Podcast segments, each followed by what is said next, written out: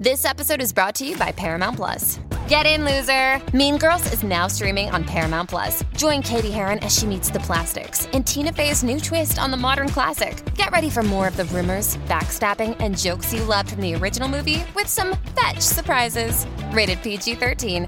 Wear pink and head to ParamountPlus.com to try it free. Hello. Guess who? You know who because you're you're listening to this, so you know full well that it's your boy, Craig. Craig. That's the only two pronunciations. Uh, Americans say Craig, I believe, because when Scottish people came to America and they went, Yo, bro, what's your name? They went, Craig! And they went, Ah, Craig. Uh, I might have just made that up, but it makes sense from a sort of evolutionary standpoint. We're off to a good fucking waffle. Sometimes this is like my therapy, just having a little fucking waffle at the beginning of the podcast. It's me. It's your daily, not daily, weekly, and if I'm mm, not even weekly, I would say it's bi monthly. Is bi monthly twice a month, or is that every other month?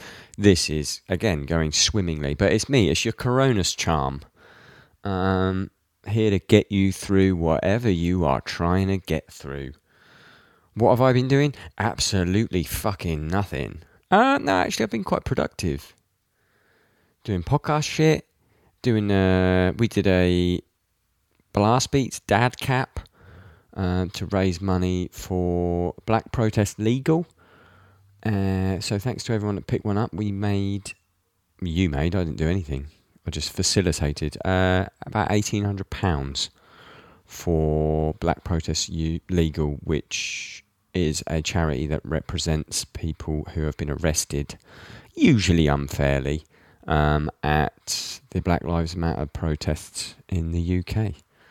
Um, when I recorded this podcast coming up, I don't want you to think the that we're sort of glossing over the fact, but I believe me and my guest this week, which is Bryan Garris from Knocked Loose, the singer of Knocked Loose, we did this podcast on the day that, or the day after George Floyd was murdered.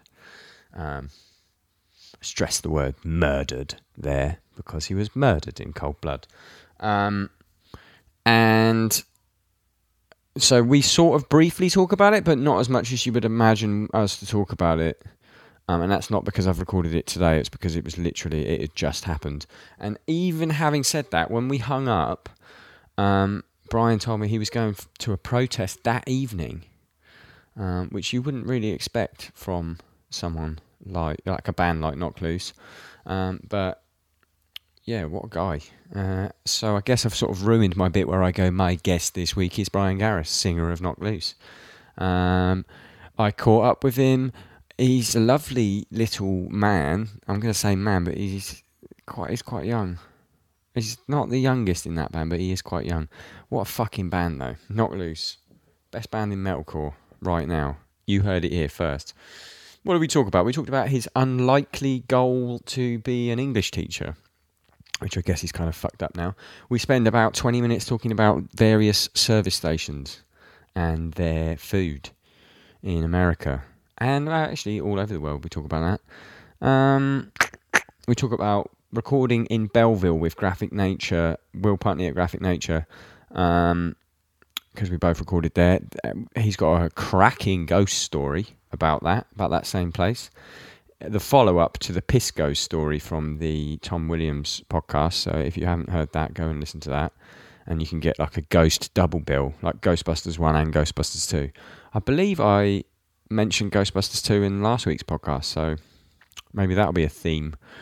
And what else did we talk about? We talked about um, some tragic conditions that led to uh, Knocked Loose donating £10,000, $10,000 to victims of domestic abuse. Um, we just generally had a chat about why why is band so big and why he's such a nice guy. And I probably talked a bit of shit. What can I do? What can I plug? Um, if you're listening to this in the future, on June the 26th, there is a new drop of Downbeat merch at www.thedownbe.at. So it spells Downbeat summer range. I got shorts, stage shorts slash gym shorts. They're short shorts. They're camo. Um, and they are custom made. They're not just a blank that I've embroidered on. They're like a little embroidered stick pentagram, um, custom made to make your quads look big. Um, be good for playing in. They got like a mesh lining, uh, so you don't have to wear boxers when you play live because it annoys me ruining boxers on tour. So it's basically got like a, a pair of boxers built in. They dry fast. Um, what else we got? We've got snapbacks, new range of hoodies, t-shirts. Hopefully that's out by now. I mean, it won't be if you listen to this on release day, but if you're listening to this a week after it, go and get something, please. If you don't like any of the clothes, or you simply are a naked person, but you're like, you know what? I want to help this motherfucker right here. There's a little donate button on the website. Uh, or don't, or just enjoy this on uh, notfest.com or wherever else you're listening to it. Please let me know where you're listening to it. You got me on Instagram, you got me on Twitter, you want all my links, you just go to onlyflams.com because I, that's where I put all my links because it was funny. So if you think that's a joke, I do actually own onlyflams.com. And when you go there, it's just a list of things about me. It's quite arrogant, really. Um, Bryan Garris on the Downbeat podcast.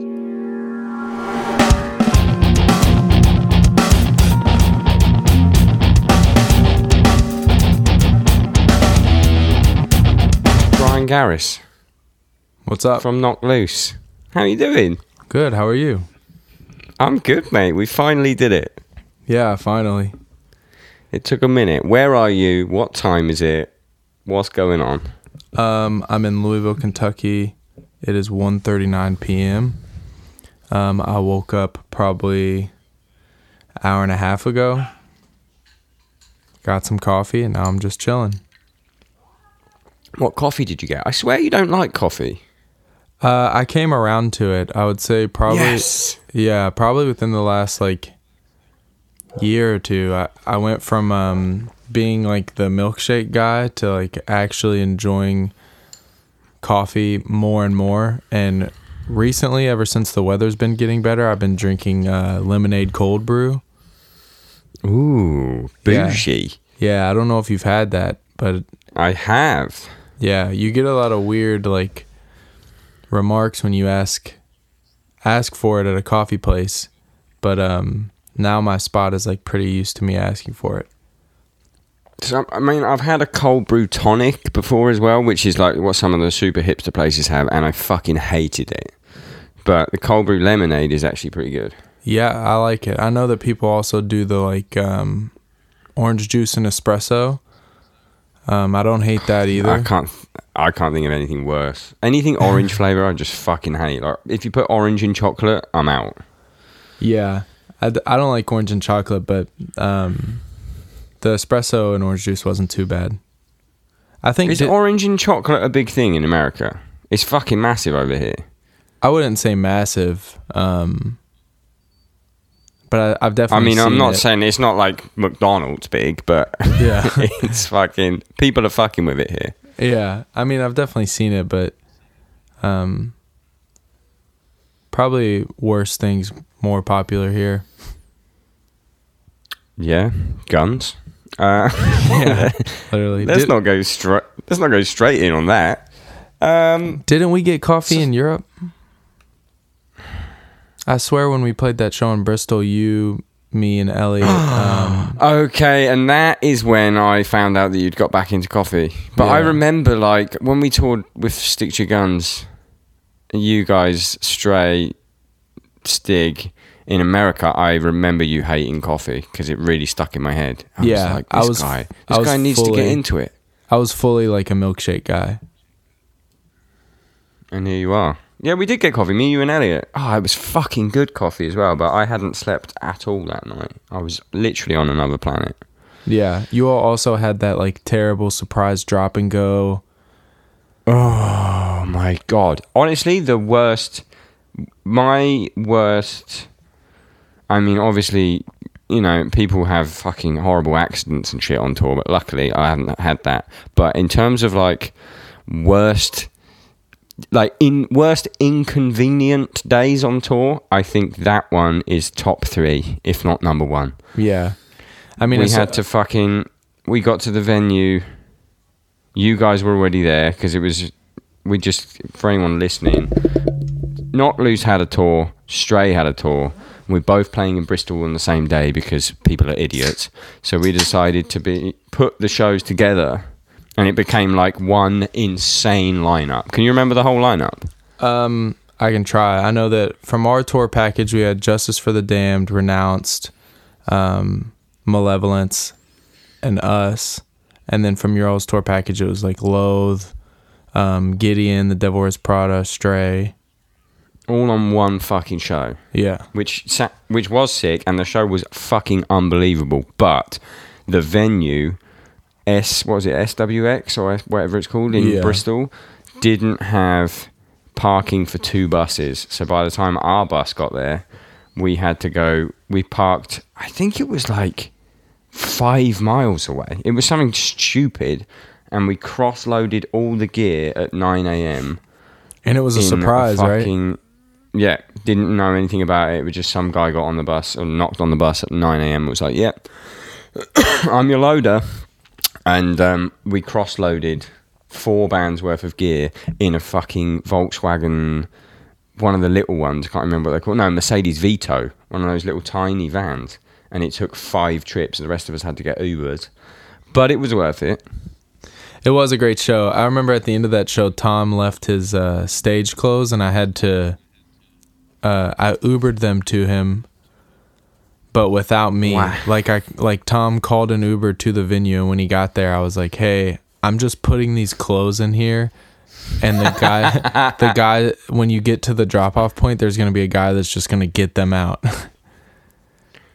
Did Did you at least like lay them out as if they were a person in shotgun? no, but I wish I did. They were like, it was they were his show clothes, so they probably didn't smell great.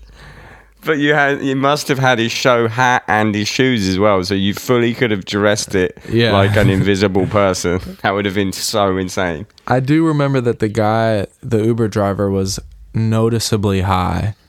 Like that his car hmm. just his car reeked of weed, and so to him the situation was probably way weirder.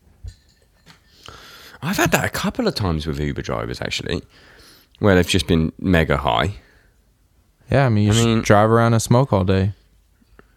Yeah, is that legal? I don't know. Uh, probably not. I don't know if it's legal. I mean, I don't give a fuck because I know personally I don't smoke weed anymore. But if if I was, I never did it. But I imagine driving on weed, like you're just scared of everything, so you're probably less likely to cause an accident. Um. Don't hold me to that. Yeah, I don't know. I don't smoke weed anymore either, but and I don't think that I ever had a license when I did. So Are you straight edge?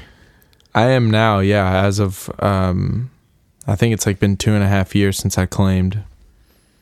Nice, nice. I, I'm nursing a raging hangover, so there's not much. There's not really much middle ground to talk about there between the two of us. That's fine. I mean, I've definitely been there. I feel like I claimed at um, 25 or 24, I guess, because I had tried everything I wanted to and learned that I didn't like it firsthand. Fair play. I mean, I I think I probably from I reckon 16 to 20, probably 21. Which oh fuck, I guess in America 21's the age you can actually drink anyway, but in the UK it's like 18, but everyone does it from 15. I think from 16 to 21 I was relatively teetotal, just practicing drums, and then like always because of the gym and stuff, I've been like I'll sometimes do whole tours where I don't drink or whatever, but this lockdown shit is getting to me. So I'm just like, you know what? It's two in the afternoon. I'm gonna have a shot of Patron. Yeah, because why And, not? uh, I mean, there's nothing else to do. Literally, I've got nothing to do. I've got nowhere to drive to. I've got nothing to fucking. I've been Anyway, that's playing video games with uh, Tom, and he's like, somebody will say something about like the day of the week, and Tom's just like, "Nah, every day is Sunday. Until I can go on tour again, every day is Sunday. I feel like he's low key loving it. I don't know. I mean, he's loving. It. I mean, I, he's like- definitely not actually because of the stress because of managing so many bands. Yeah. Um, in fact, I take that back. He's definitely not loving it. but I know he loves Sundays. Is all I meant by that. he loves um, streaming. I think that that's been a really productive way to keep his keep him busy. Yeah, and it's fucking sick that he started doing it because, and he's got his own Twitter and stuff now because he's very funny He's so funny. and and he's like hidden behind just like the Stray account. yeah, But that man there is a personality, you know. yeah, absolutely. Here's my thing with what video games you've been playing. Um, so I quit Fortnite recently because uh, it's the only thing that I've done for three years consistently that I never got good at. Um, so it was time to just put it away. Um, and I, I've I've always preferred like story mode games. Um, Right. So like I've been playing like the Resident Evil remasters, and I Nice. I, I just started uh, Resident Evil Seven. Mm. That game is fucking insane. We had it on in the back lounge on that tour actually. Um, we had it in the back lounge, and me, Tom, and Nick would just play it at like 3 a.m. All just screaming like girls, terrified. Yeah, and then so I got scary. I got home and I bought the VR version, and I just can't play it. I'm Oh, too yeah. scared. Yeah, I don't think that I could either. It's fucking terrifying. Um, I've also been playing like um the Uncharted games, which is basically just like um, it's like Indiana Jones.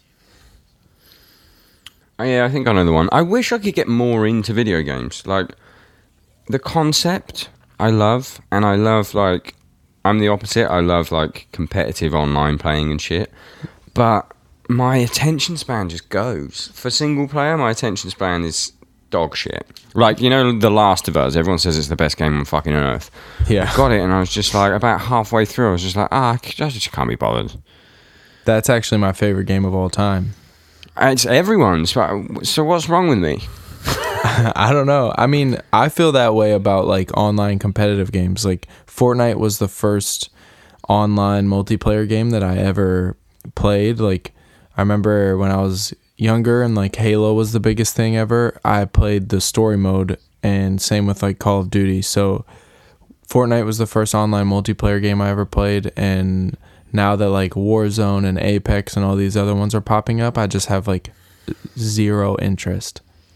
I can't stand the battle royale model. Like I quite liked it in Fortnite, but all these like Call of Duty having battle royale and like I just don't I don't know what guns are good. There's the the learning curve is too fucking high. So everyone's like, Do "You want to play?" And then I play, and it's like, "Okay, I have no idea what's going on." Yeah, oh, I need to collect absolutely. collect fucking shield tokens and all that bullshit. Yeah. People that have been playing Call of Duty their entire life and then I'm bad at Fortnite, so I try a harder game like Warzone and I'm playing against people that are so much better than me. It's just like not I would rather play a story mode and like cry to the last of us the whole time. Yeah, I always like skip the cutscenes and stuff, except for Resident Evil games. Like, I think that's why I didn't get into The Last of Us. It was like, do you want to skip the cutscene? And I was like, yeah, sure. so I didn't even know what was fucking going on. I was like, I get it. It's like, it's his kid, but it's not his kid. It's someone else's kid. His kid's dead. Yeah, There's some zombies, skip it. Zombie mushrooms. That was about it. Yeah. Um, let's let's actually talk about your band for a bit. Um, you were in. Hang on, were you in Europe and you flew home, or were you about to fly and you didn't before this fucking bullshit happened? So I was uh, about to fly um but it was like I had to be at the airport in an hour when I got the text. Oh So- my god! So my bags were packed and I was like ready to go. And in my head I was like there's no way a tour is going to get canceled. Like it just never seemed like a possibility for me. And um I got the text that it was canceled and I I immediately got in the car and drove 2 hours to Indiana to see Terror and Kublai Khan.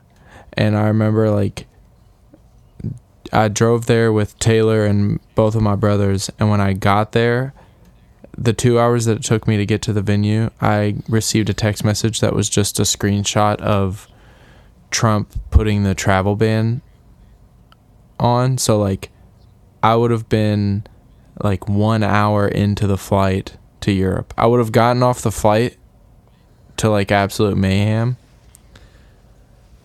And, And like, just had to go straight back. yeah, I would have had to just not even leave the airport and just and also like I know our manager was like our manager had a band that he manages in um Europe at that same time. They had already been there for a while. So he was scrambling. So like I am we are lucky that we didn't end up going and it got canceled before, but um I know that this band in particular was there and they watched flights go from like $600 to $1200 in an hour. Find a fresh take on a fall getaway to Wilmington, North Carolina and beaches. Enjoy hiking trails in a state park, fresh seafood with a side of live music, and fall festivals galore. Then live it up along the Riverwalk in Wilmington's historic downtown. With three island beaches, Carolina, Kure, and Wrightsville, and a vibrant downtown, you get the best of the Carolina coast all in one place. Plan your fall getaway at WilmingtonandBeachesVacation.com. That's fucking insane. Yeah, fucking um, that band Unity from Texas. Oh, yeah. Tom manages. Small band, like a fucking amazing band. I love that band. And they were like, it's their first Euro tour ever, and they were like one show in, I think, and they were just stuck. And Yeah. obviously, a small band that has already paid for visas and stuff. They don't have like they don't have the money for the flights back. So Tom's scrambling around to do all that shit. It was fucking insane. Yeah, it's crazy. I actually, um, Jay from Unity, the singer, I, the first time that Knocked Loose ever played Texas, we stayed at his apartment. Oh, sick. Yeah, so we've I fucking love that band. we've known him for a long time. Um, also, something else about um, just like almost being in Europe during all of this, we were actually in Southeast Asia um, in January slash February when everything was like reaching its peak for the outbreak in Asia. Like it was before it really branched to the U.S. I think that there were like a, less than hundred confirmed cases in the U.S., but there was like we were literally following it in Asia. Like we were, we played um, Indonesia, and we would hear like, oh, confirmed cases in Malaysia, and we were like, all right, well we're we're going to Malaysia tomorrow, so fingers crossed. And then it would be like, oh, confirmed cases in Singapore, and we're like, okay, well that's tomorrow, so fingers crossed. Like we literally followed it the entire time. Did anyone get sick? Um, Not like Corona sick, but like sick where you could think, what's that Corona? so Taylor did when we got home, because I kept telling myself, if we make it home, I'm fine.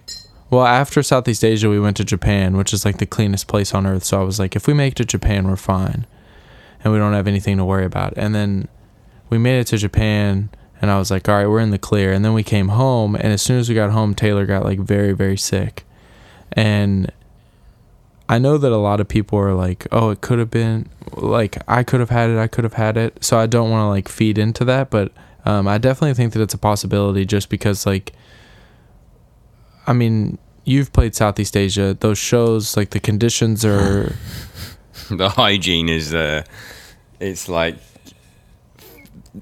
I mean now because of this whole like being programmed to for cleanliness, wash your hands, fucking two meter distance, it actually seems insane that those shows are ever allowed to happen. But yeah, fuck, and I hope that they come back. Yeah, absolutely. But it was like it was our first time and so I'm I'm dealing with the culture shock and at the same time the only thing I'm seeing on Twitter is that this virus is killing everybody and then we're in Malaysia and we go to like this we're we're driving from one city to the other and we stop at a rest stop and there's like a food court in this rest stop and the people that were driving us are like you can eat here. So we walk in and there's like a hundred people and they're shoulder to shoulder at picnic tables and they're eating um, with their bare hands which is like it's normal for them, but it's just so foreign to me. And I, and I was like, yeah, this isn't happening. Like I can't eat here. Um, and then so and then you play the shows and um, you you're you get to interact with all of these fans and it's just like hours of you talking and shaking hands and hugging and I was like, yeah, we're if like if we're it's definitely a possibility that we could get it. And then we came home and um as soon as Taylor started feeling bad, we went to the doctor. Um and they asked like they always ask like have you have you traveled abroad in the last 60 days or whatever and Taylor told them yes and when she started listing off all the places that we had been they looked at her like she was an insane person and um, they immediately put took us back into a room and they started doing these tests on her. And then they were like we think that you have the flu.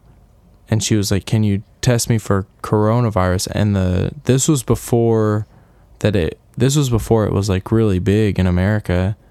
And um, the doctor was like oh no that's a China thing. You haven't been to China.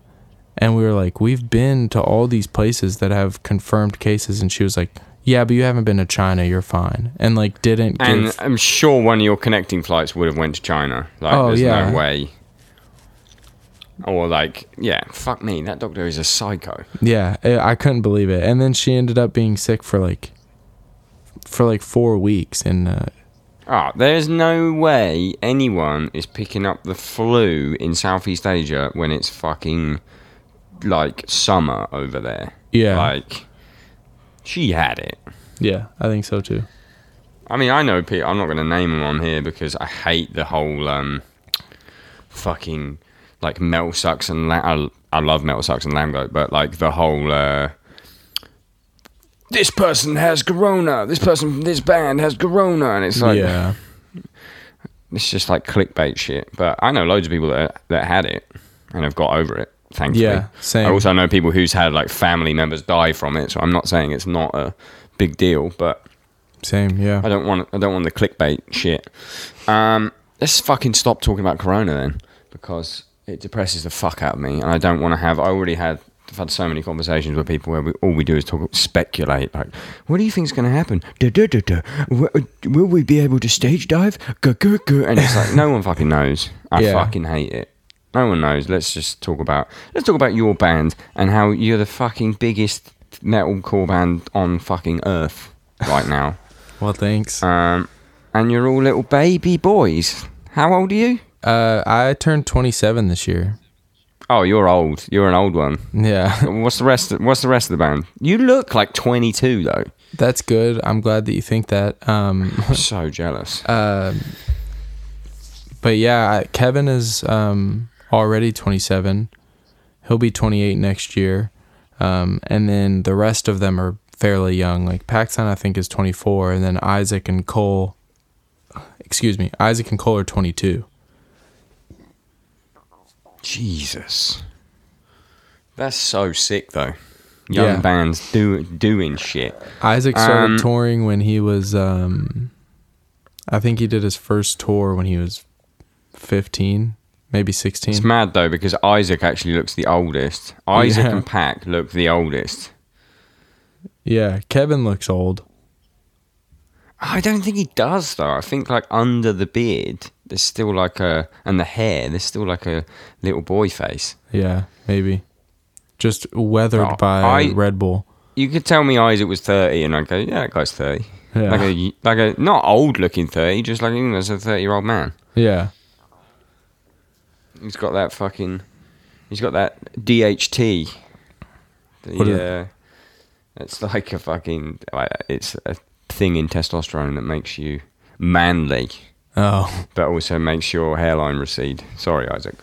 Um, when did Knocked Loose form then?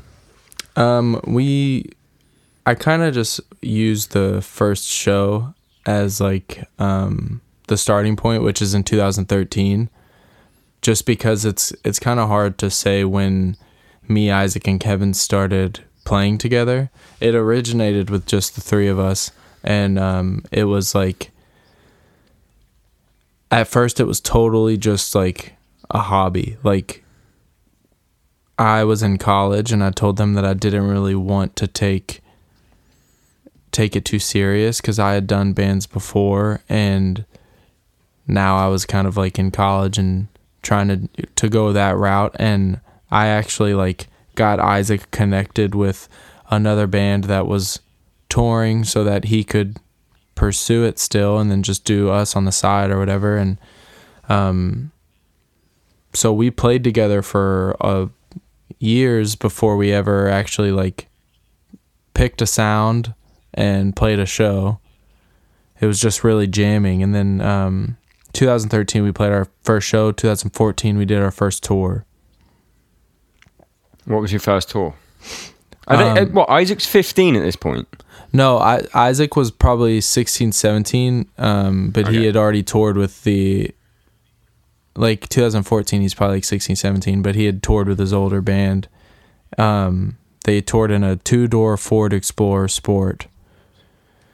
Um, but then our Nice. our first tour was actually um, us and Greyhaven, which is a band that Oh, sick. Tom works with. Yeah, so Greyhaven's from Louisville, and Isaac actually played guitar in Greyhaven, and um, he helped start Greyhaven, and he helped write their first album, Cult America, and um, to when they they had like an old van from prior bands, so we like both bands shared the van, and we did like a two week summer tour in 2014, and that was um that was kind of when I decided to like stop going back to college. I was like, yeah, this is kind of what I, I would like to do this for a little while if if it's a possibility. Right. So, have you ever thought about going back to college? You don't have to now. Well, I've thought about um taking like online courses. I actually think about it pretty often. Um I would say probably once a year at least just because I don't know. I don't want to be negative, but like if something were to ever happen, and I, I just wouldn't want to have to start from scratch. Um, and like I did kind of realize what I wanted to go to college for, which is something that I would still very much be interested in. Um, and I just think that it would kind of be smart to have a backup plan. Okay. What's that? What's what's the college? I wanted to be a, an English teacher. Really? Yeah. That's interesting. I just connected I mean- really well with a with an English teacher that I had in high school, and I think that it was a very like I don't know. It's it's a really cool position to play in somebody's life because right at high school is like right when you have the opportunity to really connect with somebody and and leave a lasting impression. And I think in college it's too like um like it's not personal enough, and middle school they're too young, and It's a noble profession. I actually got on really well with my English teacher as well. Initially, and then I had one that I didn't like so much. But I get it. But the problem is, your band is going to be massive for a long time, so you're not going to get to do it. I'm afraid, mate. Um, and, and that's okay. Think- This is still like uh oh, so this is your second place. yeah. I will take being. How many tickets did you do at the House of Blues? Which one? I mean, we did uh, the the, fucking the, yeah, biggest when you one. did the big one, the big fucker. the biggest one was Anaheim House of Blues. I think that's a twenty three hundred cap. Crazy. Definitely yeah, you ain't crazy. doing. You ain't doing English, motherfucker. They got That's a. Sorry. They got a skateboard on the wall now. What a Knocked Loose one. Yeah, like when when you sell out Anaheim House of Blues, they make you a skateboard that has like the flyer of your show, and they put it on the wall. So like when you go, excuse me, sorry, when you go to that House of Blues, like in the main hallway, the walls are covered in skateboards that are of all the shows that have happened there, and we have one up there now. That is so fucking sick. Yeah, it's Who are you next to? Do you know? Um, I don't because I haven't been there since we played. Fair. I hope somebody's sick. Um, yeah. I mean, it's got to be someone at least good.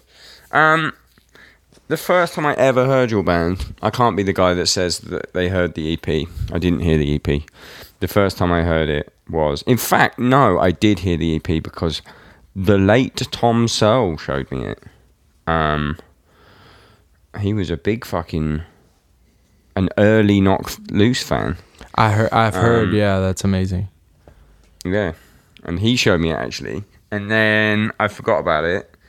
No offense. And then Will Putney showed me it when I was in America. I think we were doing the tour with someone else, and uh, I think Tom had. Oh no, Will Will Putney had. He was mixing Oblivion's Peak, um, and just put it on in the car, and it fucking blew me away. The tempo change, and then I think it blew everyone else away, and then here we are. Well, thank you. Yeah. What um we're not going to talk about the old album because there's no fucking point. But there's some interesting stories on the new album. We can share some uh, some ghostly activity.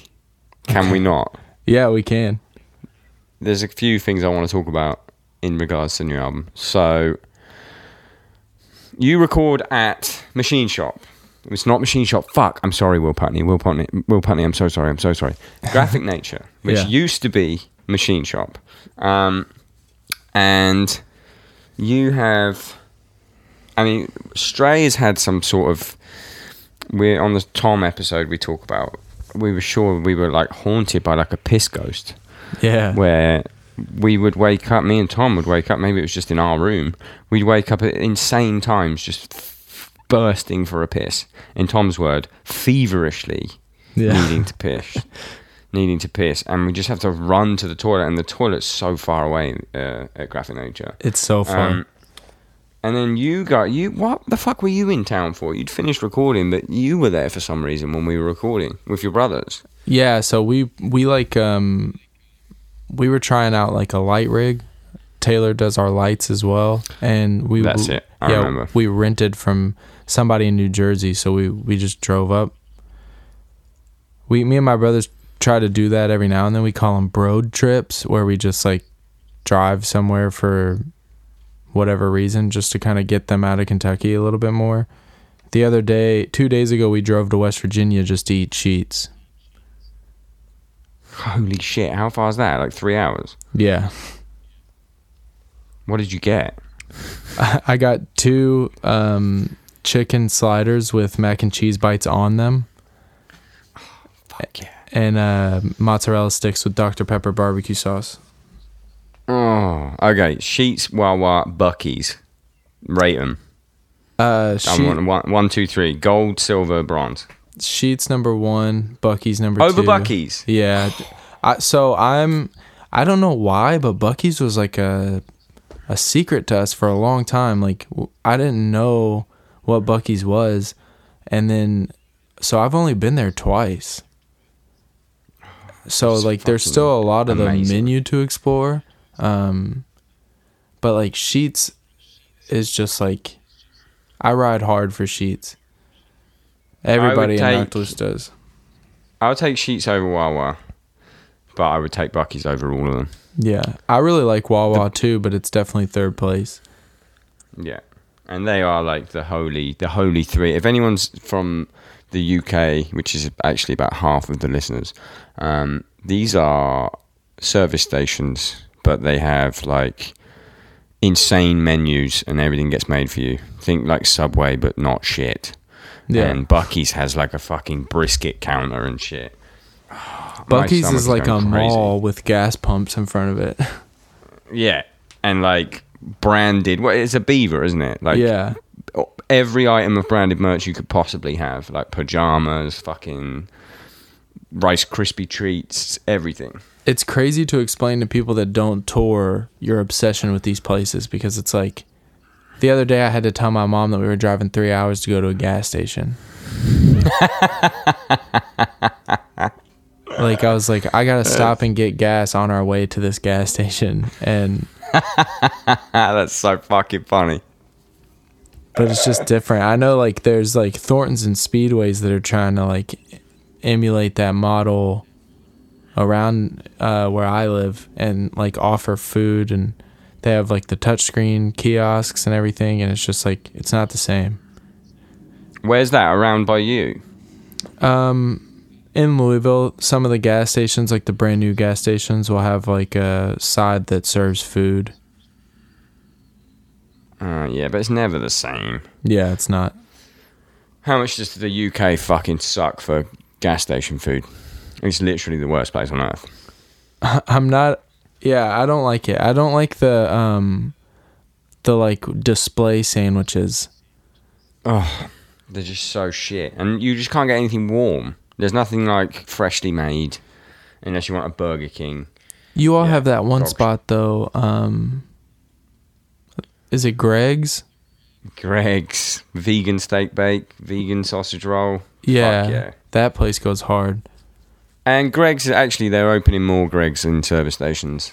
So in fact, Greggs is probably may Greggs do a vegan steak bake. It's probably gonna be the first thing I eat when like when small non-essential businesses open back up here because Yeah. it fucking rips.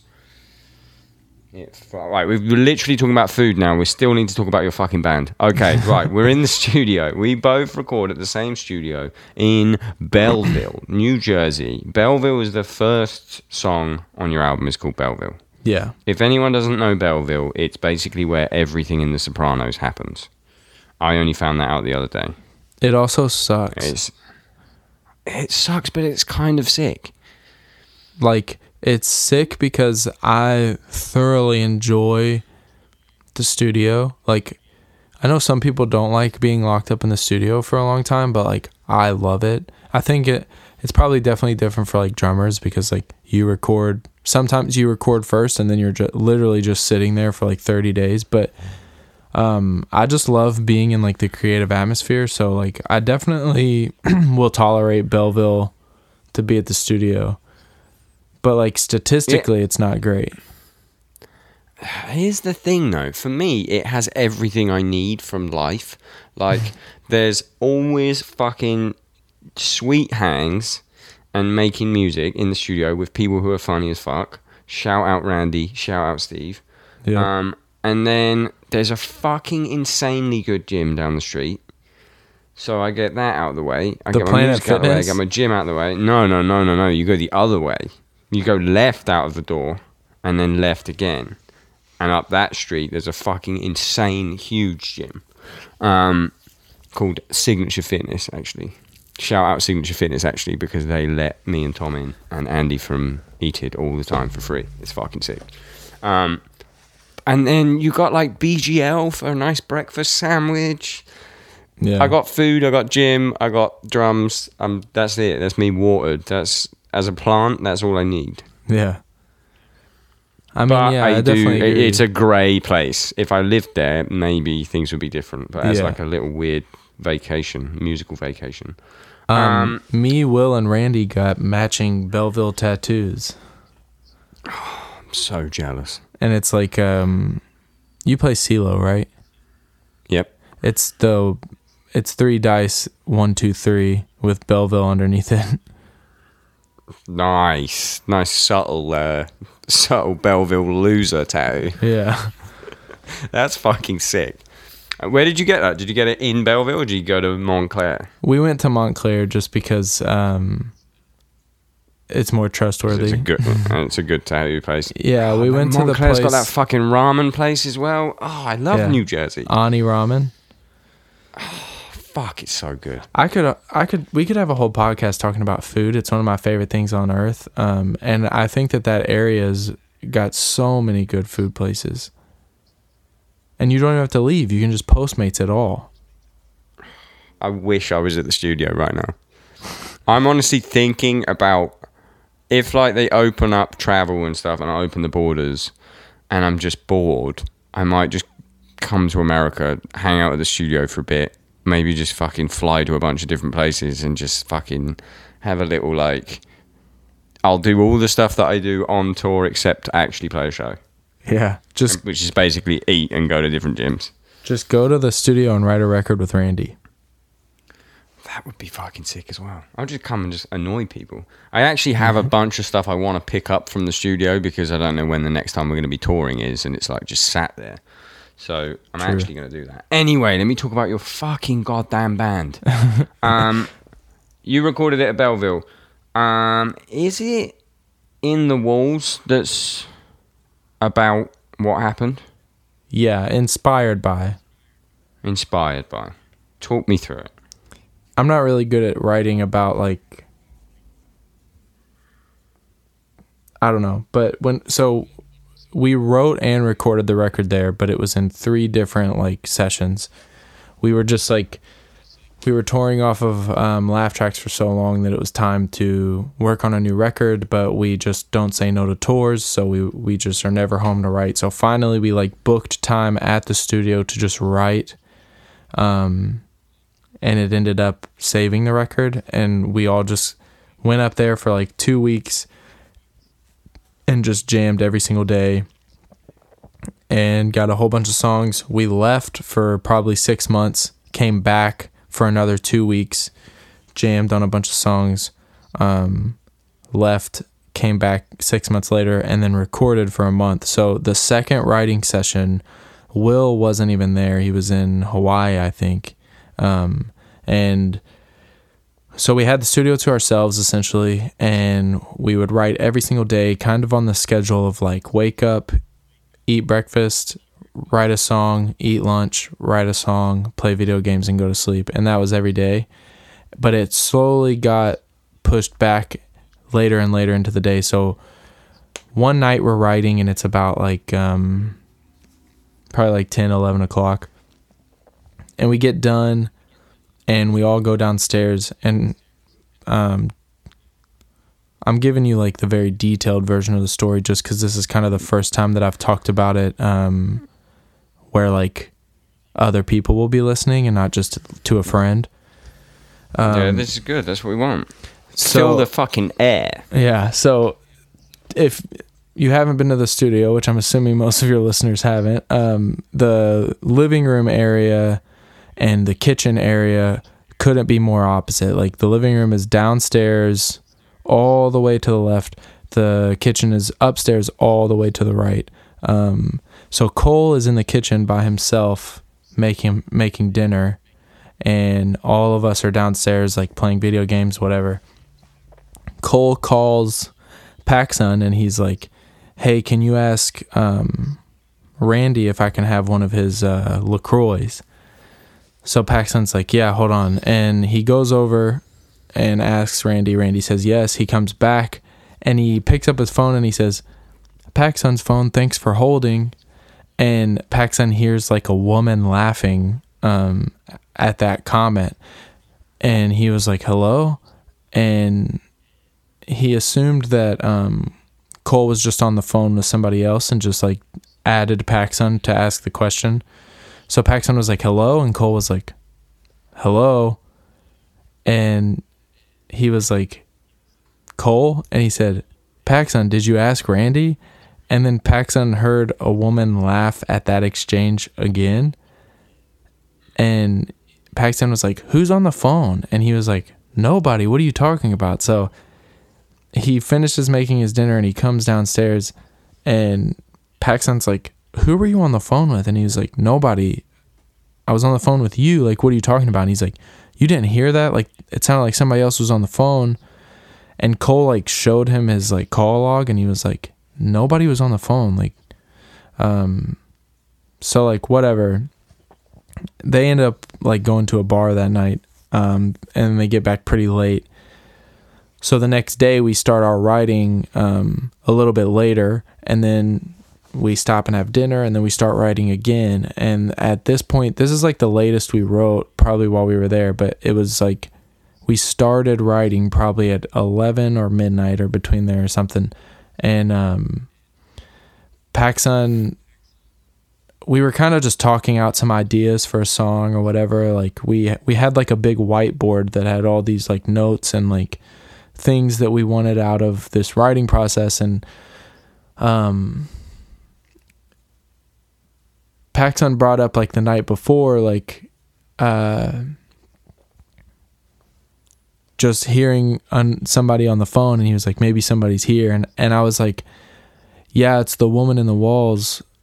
She's following you. And i just said that to be funny like to give this like joke a personality. I was just like it's the woman in the Yeah. walls is the first thing that i thought of. And we were like oh that's creepy. So we were like oh let's write a scary song. And like we we turned off all the lights in the in the jam room and we lit a bunch of candles. And uh we started writing like quote unquote a scary song. And um that song ended up being in the walls. And while we're writing it like we we just jam when we write. So like somebody's like oh i got this riff and we like put drums to it and we're like sitting there jamming and like um Pacsun has headphones in that have the cabs so that he can like hear everything equally. Yeah. and while he's playing it starts to pick up like radio static which isn't uncommon at all for like amps to pick up a radio signal. It's just like it just added to the fact that we were like kind of spooked out. And when you're spooked out you do things to make yourself even more spooked out. So like Pacsun's like i've got radio i've got radio and like we're cre- we're creeped out so we're like whatever we keep playing. And then like while Pacsun's drumming he like shoots up he stands up from his throne and we all stop playing and he's like something touched my leg something touched my fucking leg like he's like freaking out. And he's looking down on the ground and we're like what are you talking about? And he's like something touched my leg. He's shining his flashlight up into the the rafters because like the ceiling is unfinished so it's kind of open and like he's shining his flashlight on the ground and like thinking maybe something fell from the ceiling and we're all like, what the fuck? Like, this is so creepy, whatever. And then, like, Randy walks through um, to go to the kitchen or something. And as soon as he walked in the room, we were like, is this place haunted? And he was like, what do you mean? And I was like, just answer the question, is this place haunted? And he was like, I don't know. Like, it's an old ass, like, warehouse.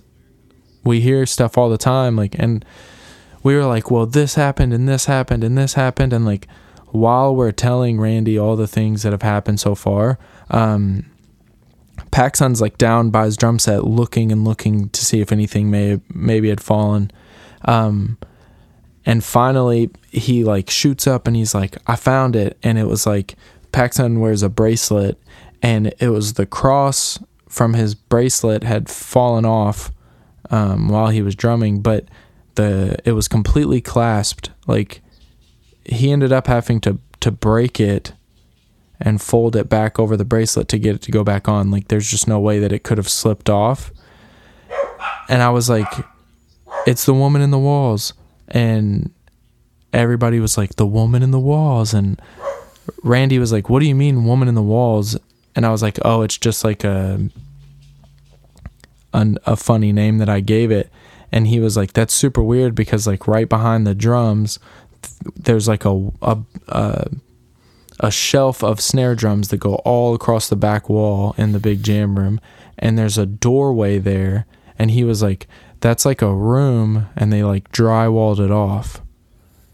So like behind Pacsun there's like a room in the walls. And I was like it's a woman in the fucking walls. I was like, she's fucking with Pacsun and she's right behind Pacsun. And like, we were freaking out at this point. Um, just like fully spooked and also just like hype that like all these things are lining up coincidentally.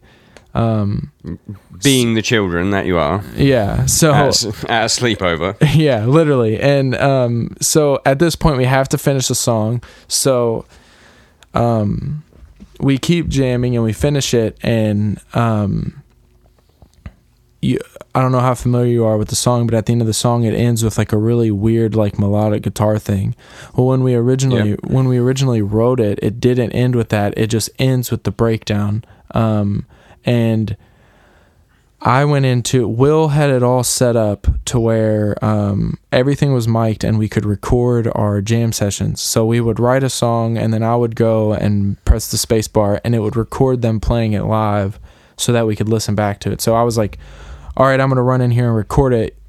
And I went into the control room that has like a window looking into the to the jam room and I record them playing the like roughest version of the song that we had so far. And at the end, without announcing it or like saying that it was an idea of his, Cole just like played this melodic thing and like it was it was weird like he didn't tell us he was going to do it so we we're all looking at him and I'm like looking through the window and I'm like signaling him to keep going because I thought that it was really cool and um it was like unscripted and like unplanned. I don't even think if it's really a riff that he wrote. It's just like if you listen to it, it's we ended up for the album version, we ended up using the demo version of Cole's guitar for that specific part just because it was like it doesn't really stay in tempo. It it like it doesn't have a a specific number of times that it goes through. He was literally just like um going off the top of his head, but it, it ended up sounding cool, so we kept it. So when he was done, everybody rushes into the control room and they're standing up behind me looking at the computer and I was like um this is awesome whatever like let's listen to it. So we listened to it through and when that when Cole's guitar part comes back up um I was like we need a sound clip over this. That would be really cool. And then Pacsun was like we should do a radio sound clip. Like my headphones were picking up since like it was in my headphones so we put it in the song blah blah, blah. so i was like oh yeah that would be sick. And then isaac was like we should use the sound clip from this video game pt um which is love like, that fucking game. Yeah it's terrifying. See, um i don't think you you can get it anymore can you? It's You- like it was a demo Yeah, and, and the game ended up getting canceled, so um, the demo was then like taken off. Um, so you can't play it, but like if you're listening and you have no idea what it is, you can YouTube a playthrough, and it's just as scary. Like it's it's such a scary game. Um, and of I course, think I still have it installed on my PlayStation. uh, which is crazy because a lot of people were selling their PlayStations. I know that I had a friend that had PT downloaded on his PlayStation and he sold it for four hundred dollars. No way. Yeah, because of how popular the game was. But um, Spooky. right, carry on. so Isaac's idea is to use the sound clip from this video game, and um, I was like, "Oh, that that's brilliant" or whatever, and um, of course we ended up not being able to use the exact thing because of copyright or whatever. But um, the original idea f- was this, so um, we pulled it up. We pulled it up on YouTube, and I looked for like a good enough version of this radio clip and I found one. So I was like, okay, let's see what it's like. I had YouTube pulled up and I had Logic pulled up, and I went to the song and started it from the beginning, and we're all listening to it. And then when this when that part comes, I, I hit play on YouTube, and like I said before, it was unplanned, and um, there was no specific amount of time that Cole played this riff. But with this sound clip, it was it was like eerie how perfect it fit. Like it sounded like Cole wrote this guitar part for the sound clip. And um like on the record you hear how the sound like the song ends and the sound clip comes to its climax and then the next song starts and It's fucking sick and th- spooky. and that's literally how it happened. Like it was just it lined up so perfect. And um i can't i i'm not exaggerating. It's this, one of the scariest things that's ever happened to me in my life. Um we're listening to the song with the sound clip over it and we're all like we have cold chills like we're creeped out. And when it's over it ends so perfectly. I like sit back. It was like something out of a movie i, I sit back in my chair and I was like, that's it, that's the song. And like, boom, all the lights went out. No way. Yeah, like all the power, not even just the lights, all the power, like the computer, the like the huge tower um, that's next to the computer, and all the lights went out. And I like literally went into like shock, like I froze. And um, then all of us were like, I like turned around and I was like, fuck you, Kevin. Cause he was like standing at the doorway and I thought that he flipped a switch and he was like, there's no light switch over here. Like I didn't do anything. So we all like, like a Scooby Doo cartoon. We all run downstairs, and um, like Randy's down there, and we thought maybe Randy played a prank on us or whatever, and so we like come rushing downstairs, and we're like, "Fuck you, Randy!" Like, we know that you like uh, hit the breaker or whatever, and he was like, "The breaker is in that room." It's actually behind the Stray from the Path flag that covers the back wall. Um, Shout out, Stray. yeah, shout out Stray. Um, but the so there's no way that he could have pulled the breaker or whatever. And um, even weirder than that, all the power in the surrounding rooms, the rest of the studio really stayed on. Like the hallway that is directly outside of that room, and all of our equipment in the jam room all stayed on. It was just the room that we were in. That's fucking crazy. And then End recorded like not long after you, and they had some fucking spooky shit happen as well, which I won't talk about because they haven't even their album isn't even out with the spooky shit on it. But they managed to record some spooky shit, Yeah, which is like crazy fucking shit. because Will didn't know that that happened to us. So like we left. Like I said, that was just a writing session, and then we were gone for probably six months, and then we came back to record the album. And he was like, "Why is this song called In the Walls?" And I was like, "Because of the thing." And he was like, "What thing?" And I was like, "Oh fuck, you weren't even here." So I like, I told him the whole story, not knowing that while we were gone, he was experiencing his own weird shit um, that that you'll have to get one of them on here to like explain when the time is right. But like the way that it lined up was just like further proving that what we went through was like just not a like not a exaggeration or like something that we like played up in our own head. Like it was like actually really scary. It was like the only thing like that I've ever experienced. It's like it's kind of on brand as well that we sort of experienced something like it, but it was funny. Ours was just like the ghost going, "Let's make these guys piss loads." Yeah. yeah. Like, nothing spooky, just like let's give them a minor inconvenience. Yeah. Inconvenient piss ghost. Um, I actually had a fucking something like this happen to me when I was a kid. Um, I was at like a friend of a friend's house who he was like he lived his dad had like inherit inherited some big like tennis courts like old school like 1800 tennis courts. And um we were in there and you could hear people's shoes squeaking and there was no one there. You could you know like when people are playing Yeah. tennis like when they go to get the ball and they like squeak and you could fucking just stand in there and you could hear it. Like every now and again you would hear it and every now and again you would hear like uh, the sound of a tennis ball hitting a racket but there's no one there. And it was like 1800s old school tennis courts. So like scary. indoor ones.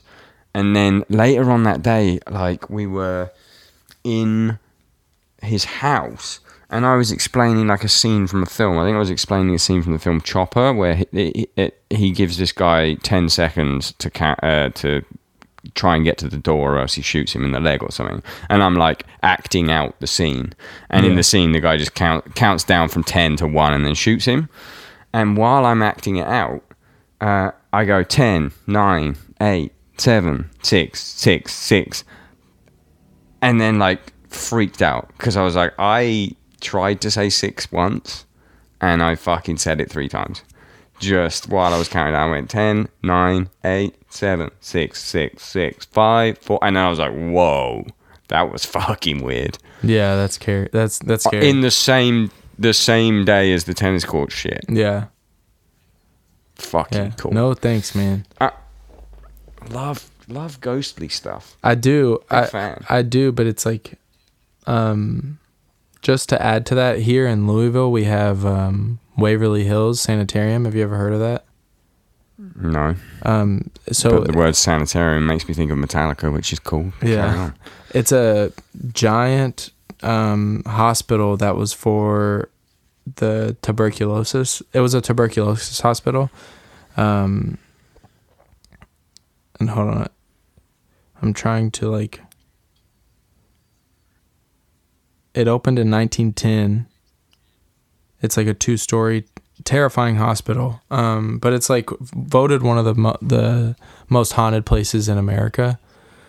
And Yes. um, when I went to college, it was like essentially in, like right in the backyard of the college. Like you can kind of drive through the woods and, and see it. It's all closed off now and you can't get to it. But um, I'm googling it now. Oh my god, it looks fucking insanely terrifying. yeah, it's so scary. And like if you read about it, there were so many people dying of tuberculosis at such a high rate that they didn't know what to do with the bodies. So on site at this uh, this hospital, there's like a tunnel that's like a mile long and it's at a very small incline. and it was like a chute that they would they would put bodies on hospital beds and just roll them down this tunnel and dump them at the end. So it was called like the death tunnel. And it's like it's in the part of town that my dad grew up in and my dad and his friends would like break into it in the middle of the night and like drink and play hide and go seek and the loser would have to see how far they could walk down the death tunnel before they chickened out and ran back up. Oh my god, I'm googling it now. Is that ghost photo real? Have you seen that? I don't The know. Fucking- I, I'll pull it up right now too. The ghost of Mary Lee in the death tunnel. I want to cry. That looks so scary. I mean, it probably is real. It's like there's so much scary stuff sur- surrounding that place, and like they've kind of turned it into a like tourist attraction. Like for around Halloween, you can do like lock-ins there, which sounds Blech. it sounds really scary. But what they they like decorate it and have people dress up and like I don't want to do that. Like I want to go there and I want it to look like an abandoned hospital. yeah, with no fucker there. Oh wow, I'm gonna go on a real fucking ghost tunnel, ghost tunnel, tuberculosis, fucking rabbit hole after this episode. um, let's not talk that much more about ghosts. Um, I want to talk about.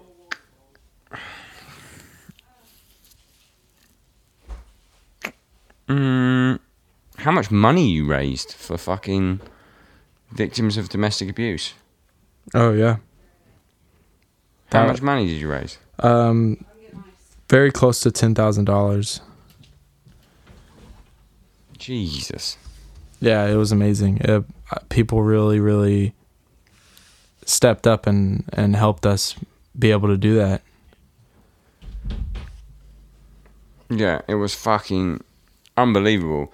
I'd love to know if a certain band has raised that much. I'm not going to name the band, but uh, no one ever puts the figures out, do they? They go, yeah, a percentage of this is going to fucking this. Um, but you guys were like, here you go, we raised 10 grand. Well, it, like we didn't um didn't want to like brag about it, but when we so we kind of surprised the organization and they were just so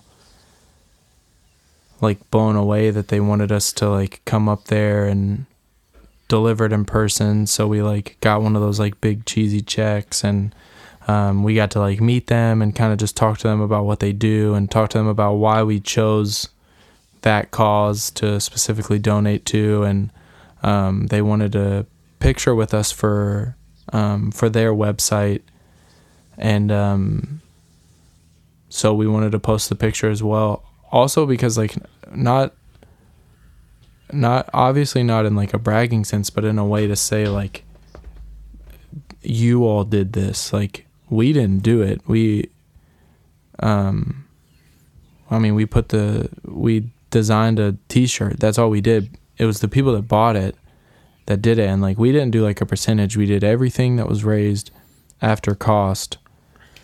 Um, and it was just yeah, really which is the way to do it because so many bands go a percentage of this is going to fucking, and it's like, is it a percentage? Well, fucking, I can give one percent. Yeah, that's what I'm saying. So, so what's the organisation, um, and why did you choose them? And you don't have to tell me why, um, Uh, if I you don't want to. I can tell you why. Um, it's so a couple years ago now. Actually, we were on tour, and um, Taylor, for those that don't know, my girlfriend is our merch person slash LD, and she's been touring with us for a long time now. Um, and unfortunately, while we were on tour, we got a call saying that um, her cousin was murdered because of domestic violence. Um, Fuck. yeah, it was a just very traumatic experience. Um, so like I actually left the tour. We both left the tour. It was the first time that I've ever done anything like that, but just to come home and like be we've been together for a very very long time, so her family's my family and just to be with everybody and um it was a situation that impacted all of us very deeply. Um, even the rest of my band that didn't know her personally, um, they consider Taylor family. So like, it was a very very big moment for us, and um, it happened in the month of October, which is Domestic Violence Awareness Month. Um, so it was kind of like the idea was kind of birthed then, but it we didn't really have the time that we wanted to execute it. So we knew that I feel like at least once a year we try to do some charity based like shirt because like at the end of the day it's like literally no skin off my back whatsoever. Like you Yeah, just exactly. you tweet, "Hey, here's a shirt. If you want to buy it, we'll just give all the money away." Like you're not taking money out of my pocket and I'm not working. Like the people are getting paid to print the shirts and then it's just a way to like take advantage of the platform, I guess. So when the time came again, it was like, yeah, let's do this now. Like we have the time to like um to put the effort into it that we wanted to and and we let Taylor pick the organization and it was actually a local based organization called the Center for Women and Families here in um, Louisville, Kentucky that kind of just like offers like a safe haven for people that are experiencing domestic violence um, and counseling and um, they definitely are a, a smaller organization so something like that could could we we realize that something like that could benefit them and um, the guy um, our friend Ridge that helps us design um, everything that you've seen with our name on it since A Different Shade of Blue came out, including the A Different Shade of Blue album album art. Um, he designed the shirt, and I think they did an awesome job. And then it just spread like wildfire, and it was just truly amazing that it worked out the way that it did. And I could definitely see us continuing to build some kind of like support system for that organization just because it's so important for the community. I think it's fucking sick that bands like yourself, who are in like, you're in a big position, you're in a position to help, um, but you're not like, you're not a political band, or you're not like a, you know, a band that's known to be doing things like this, but you're doing more than a lot of bands that claim to be that way. And even I noticed this lately in the last few days. Um, I've noticed it like absolute fucking crazy. Uh, the George Floyd shit. Like, obviously, a man was murdered by the police, um, which On camera. I don't. I, on fucking camera, it's it's a horrible, horrible video. But if it's a shame something like this had to happen, but I've never seen so many people and so many bands that usually stay quiet speak up about it. Obviously, unrelated to what we were just talking about, but with your band in particular, it's like, all of you guys, like when shit really matters, you'll post about it, even though you might have fans that don't agree with it. Like, I just think it's fucking cool from bands who aren't political doing shit like that. Yeah, I, I guess I've just fucking cool always see. like, from a writing side of things, I'm not really good at articulating those kind of thoughts into song. I kind of use um, writing as like self reflection, whatever. Um, But I've but at the same time, all of our ethics are in line, and we know that like with a lot of these situations um, actions speak louder than words, and um, it's impossible to not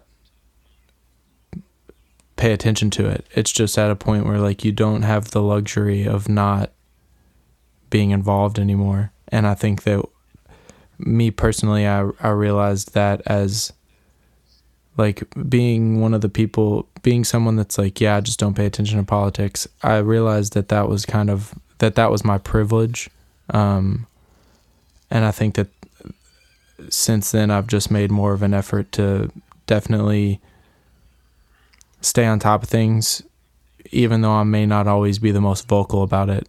But i do think that we do what we need to do as a band to establish where our morals lie.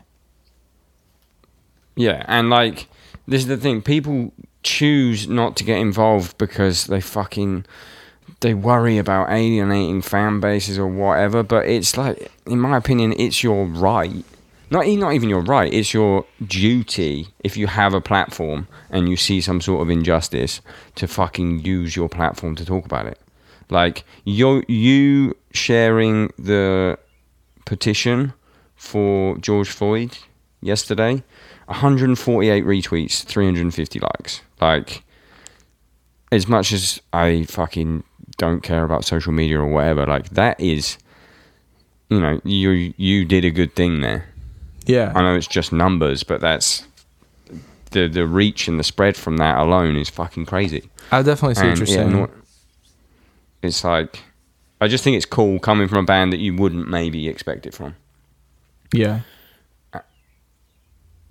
I'm just trying to say you're cool, man. I'm just trying to say you're a fucking cool guy. Well, thanks, um, man. This is this is this got dark real quick. So what we're gonna do? We're gonna do a real quick. I forgot to tell you this in advance. Okay. So this is gonna suck for you. Um, you're gonna give me your top top five bands of all time Oh, or artists okay. of all time, and then we're gonna. That's it. That's the end of the podcast. And Unless you got anything you want to plug.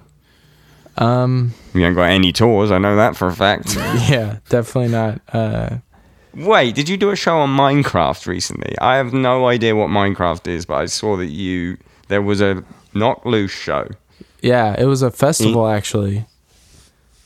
in Minecraft. Yeah. Um, How the fuck did that work? Did you send them a live set? yeah, basically. Um, so like we tour with a front of house person, and he had like a full set audio recorded, and he like mixed and mastered it and sent it to them. Um, a lot of people thought that we were like actually playing somewhere, and they were like streaming the live audio. Um, but no, that wasn't the case. They just kind of like, um, they used uh, when it was pitched to us, it was like, "Hey, do you want to do this? You don't have to do literally anything." So we were like, "Yeah, sure." And like, if anything, it was like a talk. It was a huge talking point because it it, it got people talking about the band again. Um, but they just took old uh, live audio and like animated it in a Minecraft setting and they like built a stage and a and a backdrop and you could stream it or you could actually like if you had the Minecraft game when you select like what mode you're playing. You get to choose like what island you want to be on. And um this is just from my understanding. I don't personally play the game but you you can there was like a code that you could put in that actually puts you on the festival grounds. And there were like four different stages and there was a bunch of bands playing all day. Like i know movements played and citizen played um, this is insane. yeah and the to me the funniest and like craziest part about it was there was like a merch tent like there would be at festivals and when you would go you would like click on a t-shirt that says knocked loose and it would open up a link to our um like online merch store wow yeah so you could The like future. buy merch yeah it was crazy What was the cap? I don't know. I know that they tried to do it weeks ago and the servers crashed because so many people tried to get on it at once. Um, so they ended up having to like cancel it during, um, and like I guess rebuild it so that it could handle the traffic. But um, they got it done, and I was like watching it from my computer. That's fucking crazy. Anyway, give me your top five bands. Um, If you can't do top five, give me your favorite band of all time. I will try to It's give gonna you. be some fucking niche hardcore shit, isn't it? No, all it's- of it. it's Five niche hardcore bands. I could do niche better than I could do my favorite because that's just so hard. I know that my favorite band of all time is Matchbox 20. What the fuck? Yeah. Oh my god, Which isn't hardcore at all. I'm amazingly surprised. It's a whole catalog of hits. And it's very nostalgic for me. My dad, I couldn't name you one song. Name me a song. Real World, Long Day. Uh, Oh yeah, okay, yeah. It's one of those bands where I, I, know the songs, but I don't know who who it's by. yeah. You could probably sing it too. But um Probably fucking could. it's like my dad traveled a lot when I was younger, and it it's his favorite band as well. So like when he would come home, he would just be listening to it. I have like a very musical family, so like my mom would be like cleaning the house with all the windows open, just blaring music, and like my dad would always just be blaring Matchbox Twenty. So like when I was like old enough to appreciate music on my own, and I like revisited it, and it, a lot of it was super familiar to me, and I just like fell in love with it, and it's just consistently been my favorite band for a very long time. Um, Okay, who else you got? man, I Sorry, just give me a top three. I didn't give you. I usually give it to people in advance. I will say Hatebreed.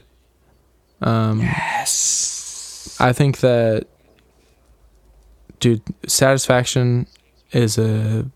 I like Hatebreed's catalog. I don't want to sound like the fucking like cool guy. I only like the first album. I do like their catalog, but the first album, to me, I- like find something else that surprises me every time I listen to it. Um, whether it be like the lyrics or just the fact that like it's just so heavy and I was three years old when it came out. That is crazy. I mean, I love Satisfaction, Perseverance, Rise Brutality, and then and then I'm like I like songs off the other albums. But Ye- those three I like back to front. Yeah, I'm probably the same way. Um, I also really enjoy their cover album. Uh, yeah. But yeah, uh, that's definitely up there. Um, What's your favorite Hatebreed song? either Driven by Suffering. Um, I'm gonna give you three. My top three: Driven by Suffering, Beholder of Justice, or um, damn, I, I always forget the name. What album? Before Dishonor. nice. I think I would go Proven, Smash Your Enemies. Oh fuck! I think my top three would all be from Perseverance. Is it Call for Blood on Perseverance? Yeah, I think so. Yeah, You want to hear my my crazy Hatebreed story? Of course I do. So we we did Warped Tour, and Hatebreed was on Warped Tour. And um, have you heard about how they pick their set list? No. Um, so I don't know if this was just for Warped Tour or if it's like the standard, but I I found out on Warped Tour that the way that they pick their set list is every single day they open up with Destroy Everything, and they end with I Will Be Heard. And then every song in the middle is whatever Jamie Jasta calls out. Yes. Oh my god. So the band has to know the entire catalog at all times, and every like a fucking wedding band. yeah, and like so they play a song and they ring out, and Jamie Jasta goes, "This song is called A Call for Blood," and then they're like, "All right, let's go!" Like, and they just play it. Um, That's the sickest thing I've ever heard. yeah. So watching them on Warped Tour, you would get something different almost every day, and like you could tell what kind of moods Jamie Jasta was in because sometimes it was like, all right, we're gonna play fucking looking down the barrel of today, or it was like today we're playing Kill an Addict, and like I would like fucking freak out if I was the drummer. yeah, right, like, like fucking pulling out some fucking rising sun shit. Drew just saying, "Well, this song's fucking, I don't know, fucking Mad Girl or something." I'd be fucked. Yeah. And and they've been a band since I mean, Satisfaction, their first full length album came out in 96. So like that's a that's a very long catalog. Um Sorry, my mom just tried to call me. But uh That's right. I'm going to have to text her and tell her that I'm on the phone or else she's going to freak out. Why don't you just do this? Give me your fucking third band, and then we'll call it, and you can phone her. Because we're we're like an hour and twenty minutes. This is this is a fucking Lord of the Rings podcast. Well, I have to tell you this Hatebreed story though because I promise that you're going to love it. And then Oh wait, the the crazy story wasn't you finding out about the set list. no. Fuck. Okay, text your mum. so I, I just texted her. So um, you watch it almost every day because you don't know what you're going to get. But then, um, unfortunate circumstances, Jamie Jasta actually, um, because of a family emergency, he had to fly home. And I do remember this. uh, they did a Hatebreed set with just volunteer vocalists from Warped Tour.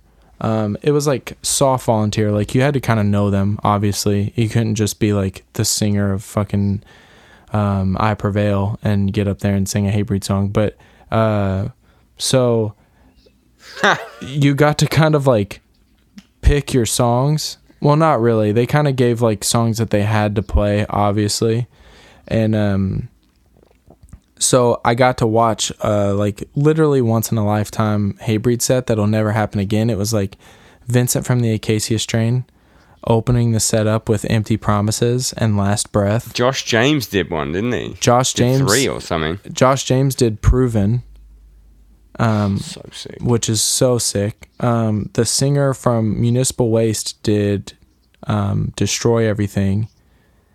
Um, Jesse from Stick to Your Guns did Perseverance, and he did I Will Be Heard. And during I Will Be Heard, the singer of Gwar came out and killed him on stage and finished the song.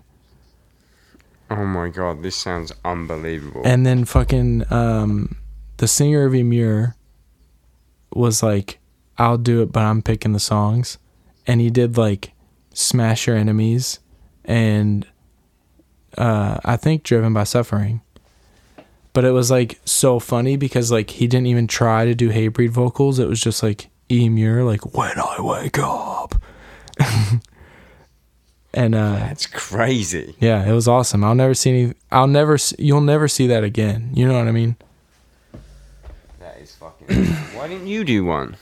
Um. So I didn't know them that well. I had kind of talked to them in passing, and I'm not even kidding. As soon as the set was over, I walked backstage to tell like Jesse that good set, and Frank from Hatebreed was like, "Why didn't you get up there?" And I was like, "Fuck." Yeah, there's no way that they wouldn't have wanted you to do that. I saw a similar thing, right? Um, Lars, I saw Metallica, and Lars got really sick backstage, and this is like 2006 Download Festival, Metallica headlining, and I saw Metallica play a set where Joey Jordison played for like four songs. Uh, Dave Lombardo from Slayer played for two songs. It was fucking crazy. I can't remember who else played, but those two. It was like watching Metallica play with Joey Jordison was fucking unbelievable. Yeah, that's insane. I love a good little band, a little swap, a little switcheroo. Yeah, I love stuff like that. Just like moments that like are, are like subculture in the grand scheme of things is so small, but when you people always obsess over the past and like lore and stories from the past, or at least I do. I love like the history of hardcore and how it got to where it is today. So to think about like Yeah. people are going to talk about like that moment in music. Like, yeah, the drummer of Metallica couldn't play, so like the drummer of Slipknot played, and like you were there. You know what I mean? It's fucking cool. Right, let's fucking let's leave it at that. Yeah, uh, top 2 Let's- is fine. I can't think of a third one. Uh, I it's my bad for fucking for not telling you, and also I'm so fucking hungry. I'm just gonna end up just going, yeah, okay, what's next? Yeah, But thank you for coming. It's been a long time. Long, bleh. See, I can't even talk. I need fucking sugar. uh, it's been a long time coming. Um, I'm glad we got to do it. I hope we get to fucking hang out soon. yeah, me too, man. I hope that things go back to fucking normal. So I hope next year things are normal again. Oh, next year will be fine. We just got to see this year out. Okay, so what we're gonna do? We're gonna do a fake goodbye right now, Okay. and then I'm gonna I'm gonna debrief you still on the phone. Okay. Um, okay, bye. Bye.